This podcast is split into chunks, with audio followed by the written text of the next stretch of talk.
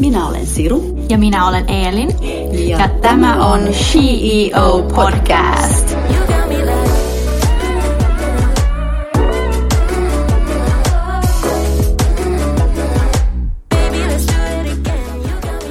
Hei kaikki CEO-kuuntelijat ja tervetuloa tämän jakson vieras Mervi Kallio. Kiitos, kiitos kutsusta.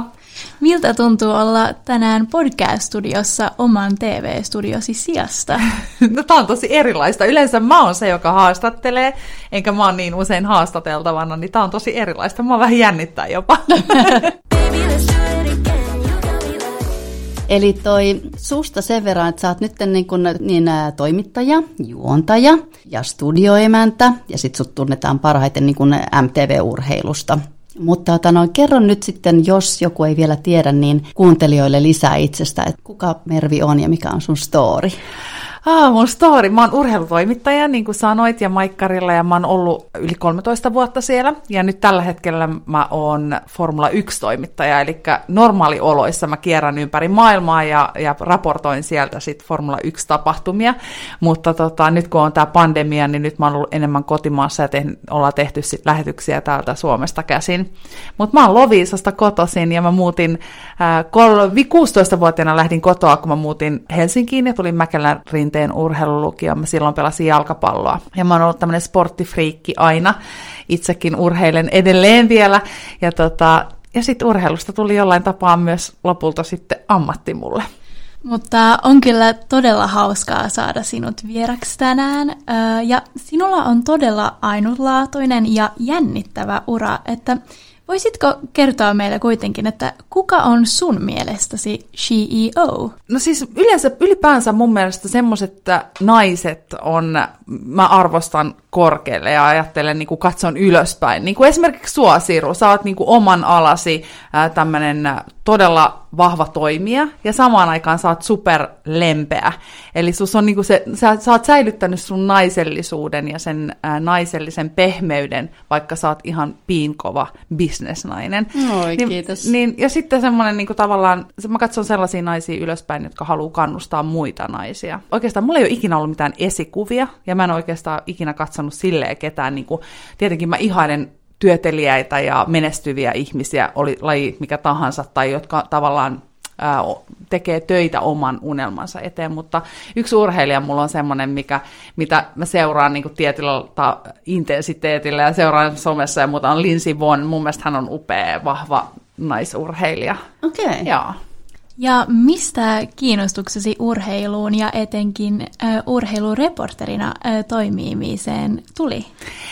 No mun äiti on supersporttinen ollut aina ja edelleenkin käy monta kertaa viikossa kuntosalilla ja jumpissa ja lenkillä ja kaikkea. Että se mun, mä oon ollut ihan pienestä asti tosi sporttinen ja jalkapallo oli sitten lopulta se mun oma laji, mikä toi mut sitten Mäkelärin urheilulukioonkin. Ja, ja sitten mä mietin silloin, että mä haluan tehdä jotain urheilun parissa, jotain työtä, mutta mä en oikein osannut päättää, että mitä se olisi. Se ei ehkä ollut mitään liikunnan ohjaamista tai liikunnan opettajana olemista, eikä valmentamistakaan. Ja sitten mä lukiossa tutustuin eri urheilijoihin ja myös jalkapalloilijoihin, jotka oli mua paljon lahjakkaampia pelaamaan.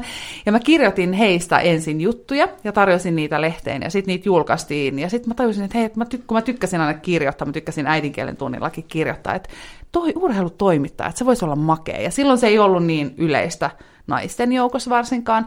Ja mä aina ajattelin, että ei musta ehkä voi tulla tulosurheilutoimittaja, koska mulla ei pysy päässä mitkään niin kuin, kauhean tarkat nimet tai vuosiluvut tai ajat, mutta mua kiinnostaakin ehkä urheilussa enemmän niin kuin kaikki siellä takana, eli ne urheilijoiden persona ja ne ihmiset kiinnostaa mua kierrosaikoja enemmän.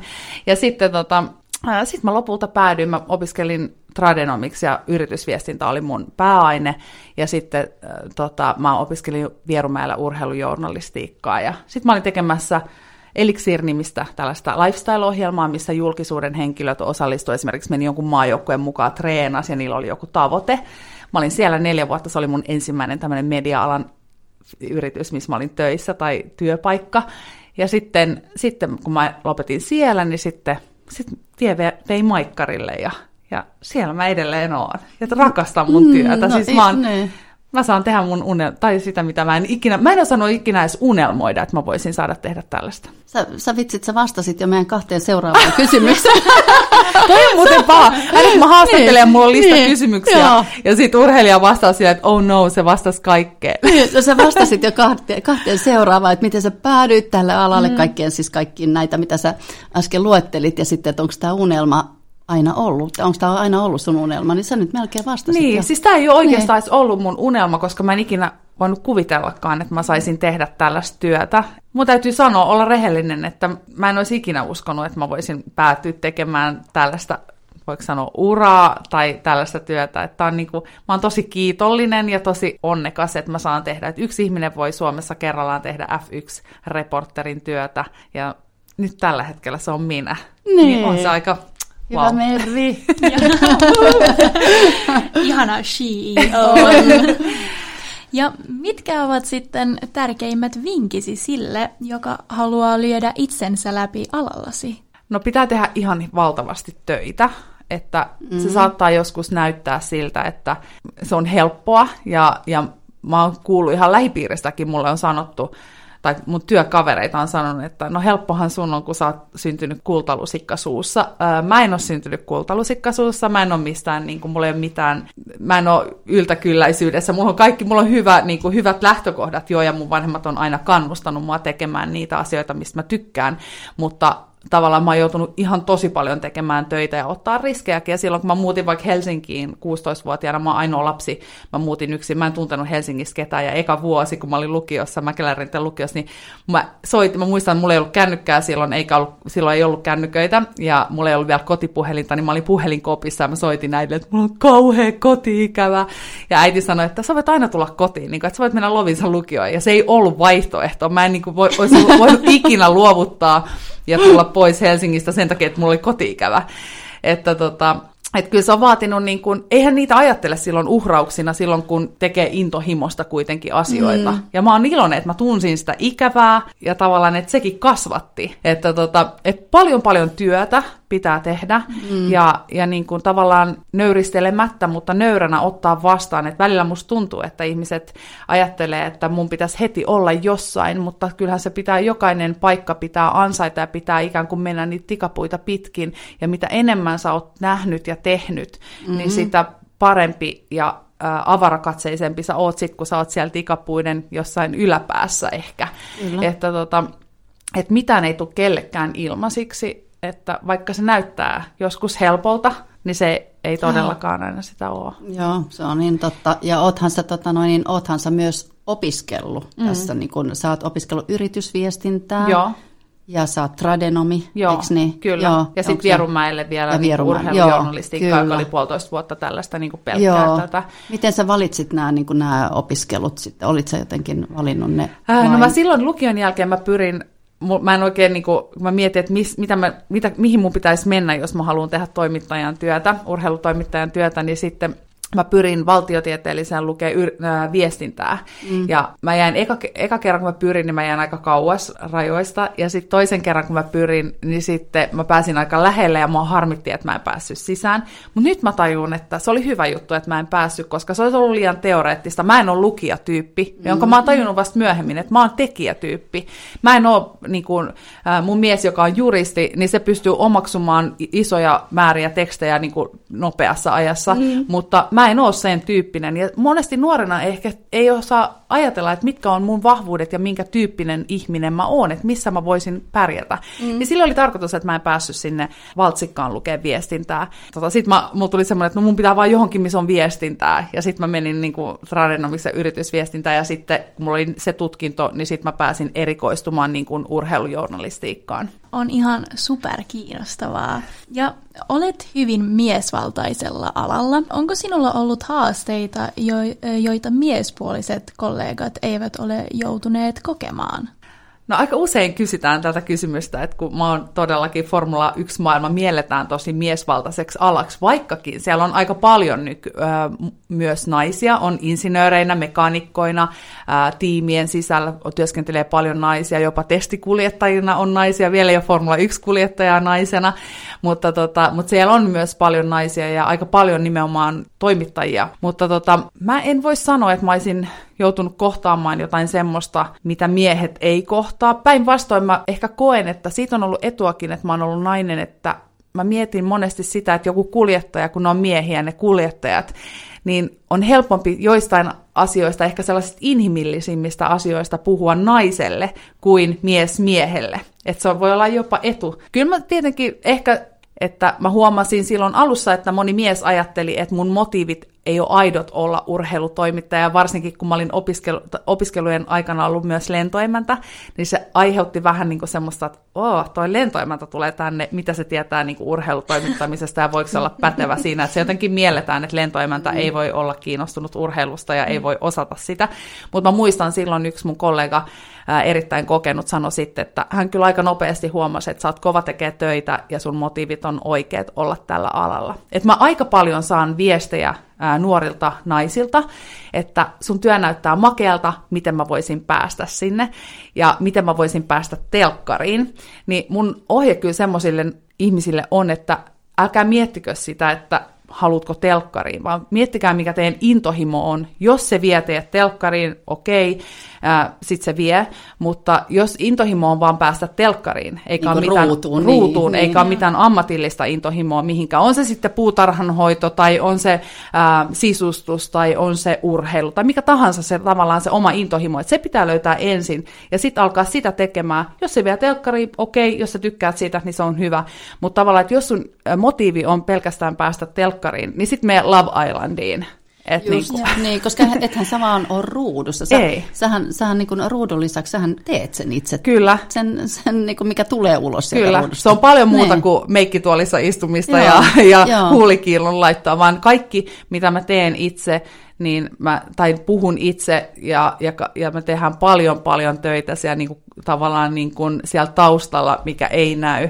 Että niin. ihan älyttömän paljon. Me sovitaan kaikki haastattelut, me valmistaudutaan itse niihin haastatteluihin ja, ja siis on paljon paljon työtä niin kuin sen takana. Joo, sitä ei varmaan moni tiedä. Mm. Ja et sä jaksaa tekee töitä, jos se ei mm. ole sun intohimo. Niin. Se on totta. Kauan. Nimenomaan, mm. että jos, se on juuri näin, että jos ei jos sä et tee sitä, mikä sua inspiroi ja mikä on sun intohimo, niin se väsyttää sut ja sä et jaksa sitä pitkään. Että mä oon kyllä super onnekas, että mä saan tehdä semmoista työtä ja semmoisten mm. ihmisten kanssa, jotka inspiroi mua myös. Joo, ja ö, normaalioloissa teet noin 200 reissupäivää vuodessa. Miten saat tasapainon jokapäiväisessä elämässä olemalla matkan päällä näin usein?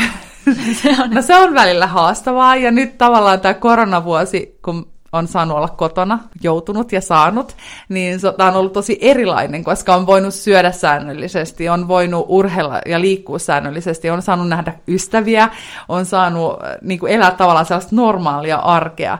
Et silloin kun mä oon, just kun reissaa paljon, niin silloinhan niin kuin mä joudun miettimään sitä, että no en mä viitti ostaa tuota basilikaa tuonne jääkaappiin, koska mä en ehdi syödä sitä, kun mä lähden huomenna reissuun. Että tavallaan joutuu miettimään niin kuin sitäkin, että mitä kannattaa ostaa jääkaappiin, ettei se mene huonoksi, kun mä kuitenkin taas lähden. Ja samoin myös sit niinku liikunnan puolesta, että eihän mitään säännöllistä voi harrastaa, että sehän on niinku se kisakalenteri, kun se tulee, niin se lyödään lukkoon, ja sit sä oot niinku, no ne sä tiedät, missä sä oot seuraavan niinku nämä viikonloput kiinni ää, vuoden aikana, ja siihen ei sitten ihan mitä tahansa tulee, niin sitten ei, se on no can do, jos sulla on kaverin synttärit tai häät, mutta mun läheisimmät ystävät, esimerkiksi yksi mun hyvä ystävä meni viime vuonna naimisiin, niin hän soitti heti, kun F1-kalenteri julkistettiin, että, että onko tota, tämä ja tämä viikonloppu, että onko silloin kisa, mä katsoin kalenteri, ei ole hyvä, sitten me mennään siinä viikonloppuna naimisiin. ja, et, niin kuin, se on aika ihanaa, että, että hyvät ystävät, ja samoin niin kuin yksi mun ystävä täytti 40, niin, niin hän niin kuin ensimmäisenä varmisti sen, että onhan mulla se viikonloppu vapaa, mm. ettei ole kisoja. Mitä näistä reissuista, niin onko niistä, onko sulla jäänyt joku erityinen reissu mieleen? Öö, no varmaan, varmaan kisa viikonlopuista, ne on hyvin erilaisia, että on Susuka, joka Japani on ihana paikka, mutta Susukan teollisuuskaupunki ei ole niin hirveän viehättävä. ja sitten taas to, toisessa ääripäässä on ää, Monaco tai Singaporen mm. upeat kisat, missä raha haisee ja kaikki tehdään niin kuin glamour edellä.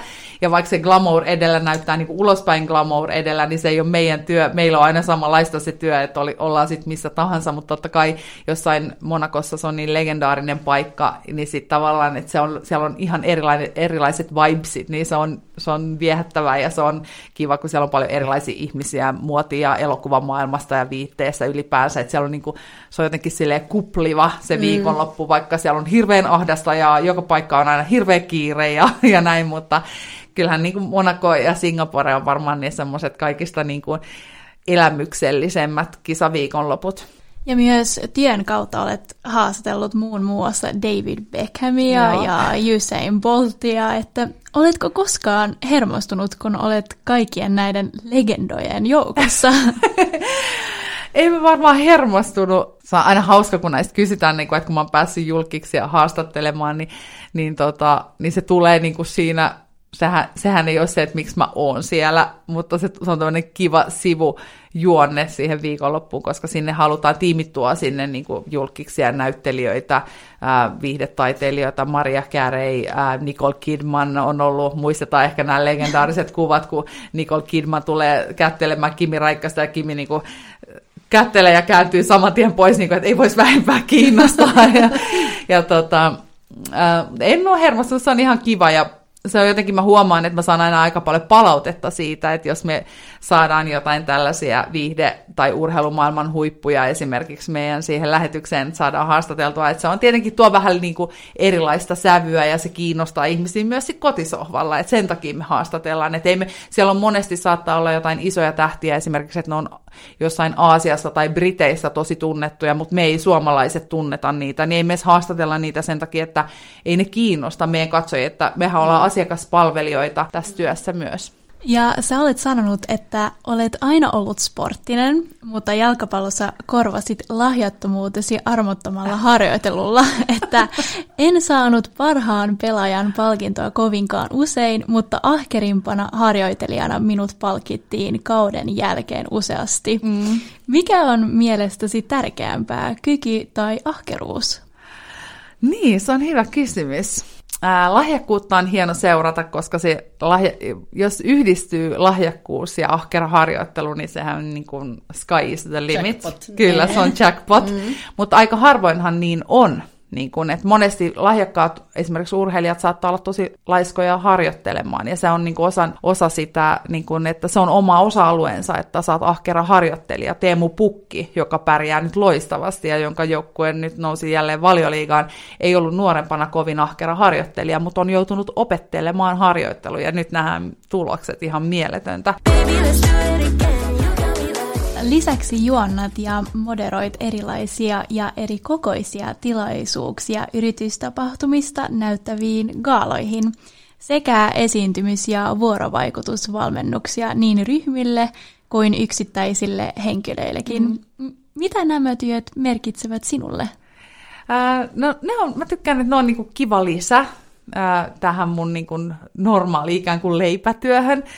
Ne on kiva lisä ja mä rakastan emännöidä tilaisuuksia. Mä tykkään järjestää kotonakin juhlia tai, tai järjestää rapujuhlia, tyttöjen rapujuhlia, tai, mm. ja mä tykkään niin organisoida, ja, ja tota, se tulee varmaan mun aikaisemmasta ammatista, että mä olin lentoemäntänä silloin opiskeluaikoina, niin mä tykkään niin kuin olla ihmisten kanssa, ja mä tykkään emännöidä ja niin kuin liidata tämmöisiä tilanteita, niin mä tykkä, sen takia musta on, se on kivaa vaihtelua esimerkiksi juontaa sitten jotain gaaloja, ja tai yritystilaisuuksia. Ja, ja se on myös kiva tapa päästä kurkistamaan erilaisten yritysten maailmaan ja päästä vähän niihin yrityksiin sisälle, että millaista on, niin kuin, että esimerkiksi jos mä oon vaikka Ponssen metsäkoneiden, äh, metsäkoneita valmistavan yrityksen tilaisuudessa, niin en mä, mä en juurikaan tiedä mitään Ponssen metsäkoneista, mutta kun mä menen sinne, niin totta kai mä tutustun siihen historiaan ja, ja siihen yritykseen, niin mä tiedän paljon enemmän nyt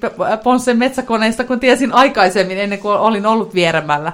Mutta tota, mä haluan jotenkin auttaa, että nämä esiintymisvalmennukset, mitä mä oon tehnyt, niitä mä en hirveästi ehdi tekemään, mutta ne, mitä mä oon tehnyt, niin niissä on ollut mahtava auttaa ihmisiä, jotka esimerkiksi jännittää esiintymistä, tai mä oon tehnyt yksityisille henkilöille, jotka joutuu pitää jossain tilaisuudessa isolle porukalle puheen, ja heitä jännittää, niin me ollaan yhdessä niin kuin harjoiteltu sitä puhetta ja sitten sitä esiintymistä, ja sitten se on ollut paras palaute, että mä saan sieltä puheen niin kuin sieltä tilaisuudesta niin kuin, tuota, heti sen puheen jälkeen, niin esimerkiksi yhdeltä ihmiseltä, joka mulla oli viimeksi, äh, tuota, kenen kanssa mä tein töitä, niin viestin, että vessasta, että mä oon täällä vessassa, mä pidin just sen puheen ja se meni loistavasti. Ja ihminen, joka on jännittänyt ja inhonnut esiintymistä, niin se on aika palkitsevaa. Oi, toi on loistava Joo. tietää, että sit jos jollain kaverilla on ongelmia, niin, niin soittaa sulle.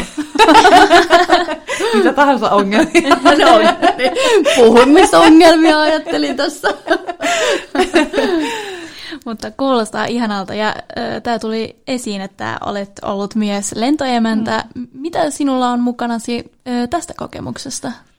No, mä rakastan asiakaspalvelutyötä. Mulla oli hirveän vaikea silloin, kun mä menin Formula 1 ja sitten mun piti tehdä päätös, että nyt mulla ei ole enää aikaa tehdä lentoemännän työtä, että mä tosi pitkään tein molempia, että mä olin tulosruudussa ja sitten mä olin lentoemäntänä ja, ja se oli ihan hurjaa, koska mä olin ihan koko ajan töissä, että mä saatoin laskeutua iltapäivällä jostain Shanghaista ja sitten samana iltana mennä niin kuin tulosruutuun ja nä- yritin näyttää freshiltä, silloin mä olin huomattavasti nuorempi, mutta mutta tota, mä koen, että mun luonne on olla palvelija. Ja, ja se lentoemännän työ oli musta tosi ihanaa. Mä rakastin sitä ja se oli tosi vaikea silloin tehdä se päätös, että mä lopetan, mutta sitten mulla oli tavallaan vaihtoehto, että lähdekö mä F1-toimittajaksi vai mä, jääkö mä lentoemännäksi, niin sitten se oli silleen, että no, että toi toinen työ on semmoinen, mitä voi tehdä yksi ihminen kerrallaan Suomessa, niin ehkä mä sit kokeilen sitä, ja mä olin opiskellut sitä ja näin, mutta nyt jälkikäteen kun mä ajattelen, niin mä en ole katunut sitä päätöstä yhtään. Mutta se oli ihana työ ja se oli mahtavaa, ja siellä oli myös ihanat työkaverit. Baby,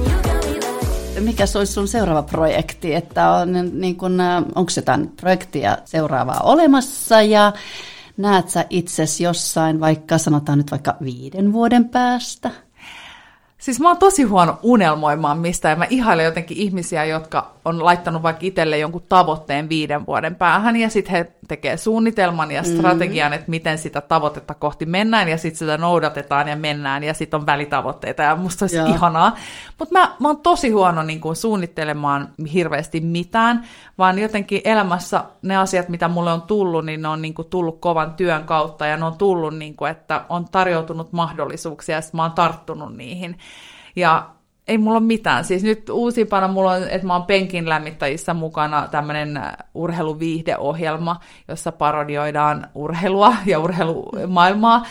Ja se on ihan super mielenkiintoista, koska mä saan tehdä koomikoiden ja näyttelijöiden ja käsikirjoittajien ja entisten urheilijoiden kanssa työtä siinä. Että se on niin kuin silleen, kiva uusi tämmöinen haaste, mutta mulla ei ole sille mitään hirveitä unelmia, paitsi mökki Loviisassa, mutta... Oh, on ihana mutta, unelma. Tota, mutta Joo. mä en osaa jotenkin unelmoida mistään. Aina ajattelen, että unelma on semmoinen, mikä tavallaan tässä hetkessä tuntuu mahdottomalta saavuttaa. Mm. Ja vielä viimeiseksi meidän vakiokysymys. Uh, haluamme kysyä sinulta, mikä on sinun CEO-vinkisi kuulijoillemme? No varmaan just se että pitää tehdä tosi paljon töitä, mitä ikinä haluaa saavuttaa, niin sen voi saavuttaa. Ja, ja ensin pysähtyy niin kuin miettimään sitä, että mikä se oma intohimo on. Että niin kuin mistä inspiroituu ja mistä, mistä niin kuin, mitä jaksaa tehdä pitkään. Itse muistaa silloin, kun aloitti tälläkin uralla, niin en mä koskaan laskenut, enkä vieläkään laske työtunteja että mikä on se semmoinen itselle semmoinen juttu, jonka parissa voisi viettää aikaa vaikka kuinka kauan, ja se ei tunnu työltä. Ja jos siitä pystyy tekemään työn itselleen, niin, niin sehän on niinku ihan täydellistä, vaikka se on tietenkin välillä väsyttävää ja raskastakin, mutta tavallaan niin kuin silti sitä on kiva tehdä ilolla. Ja sitten se tietenkin, että yksin ei tarvitse pärjätä, aina voi pyytää niin kuin apua ja ja aina pitää jeesata kaveria niin kuin kaikessa, missä pystyy, että se ei ole ikinä itseltä pois, että auttaa muita. Et itse olisi silloin alkuaikoina, uran alkuaikoina ehkä kaivannut semmoista ikään kuin mentoria itselleen, että mä yrit, pyrin itse nyt, niin kuin, siksi mä paljon, aina jotka nuoret laittaa mulle viestejä vaikka, että miten voi päästä sut tekemään tuota työtä, mitä sä teet, niin vaikka niitä tulee aika paljon ja se vie aikaa, niin mä kyllä pyrin aina niin kuin vastaamaan tai vastaankin, ja joskus muutamia on nähnyt. Me ollaan, he on kysynyt reippaasti, musta on ollut ihanaa nuoret, alle 20 on soittanut, että voitaisiko tavata ja mennä vaikka kahville tai lounaalle, ja sitten me ollaan tavattu, oh, syöty lounas ja mm. juteltu niin kuin siitä, niin mä ajattelin, että wow, mä en olisi ikinä uskaltanut itse alle 20 laittaa viestiä jollekin, niin kuin, joka tekee työtä, mistä mä unelmoin, että, että voitaisiko mennä kahville tai lounaalle, niin se, on, se osoittaa oikeanlaista asennetta myös. Joo. Nyt me kiitetään, kiitetään. Merviä ja kiitetään kuuntelijoita ja sanotaan, että kiitos. Kiitos ja, ja takko adieu.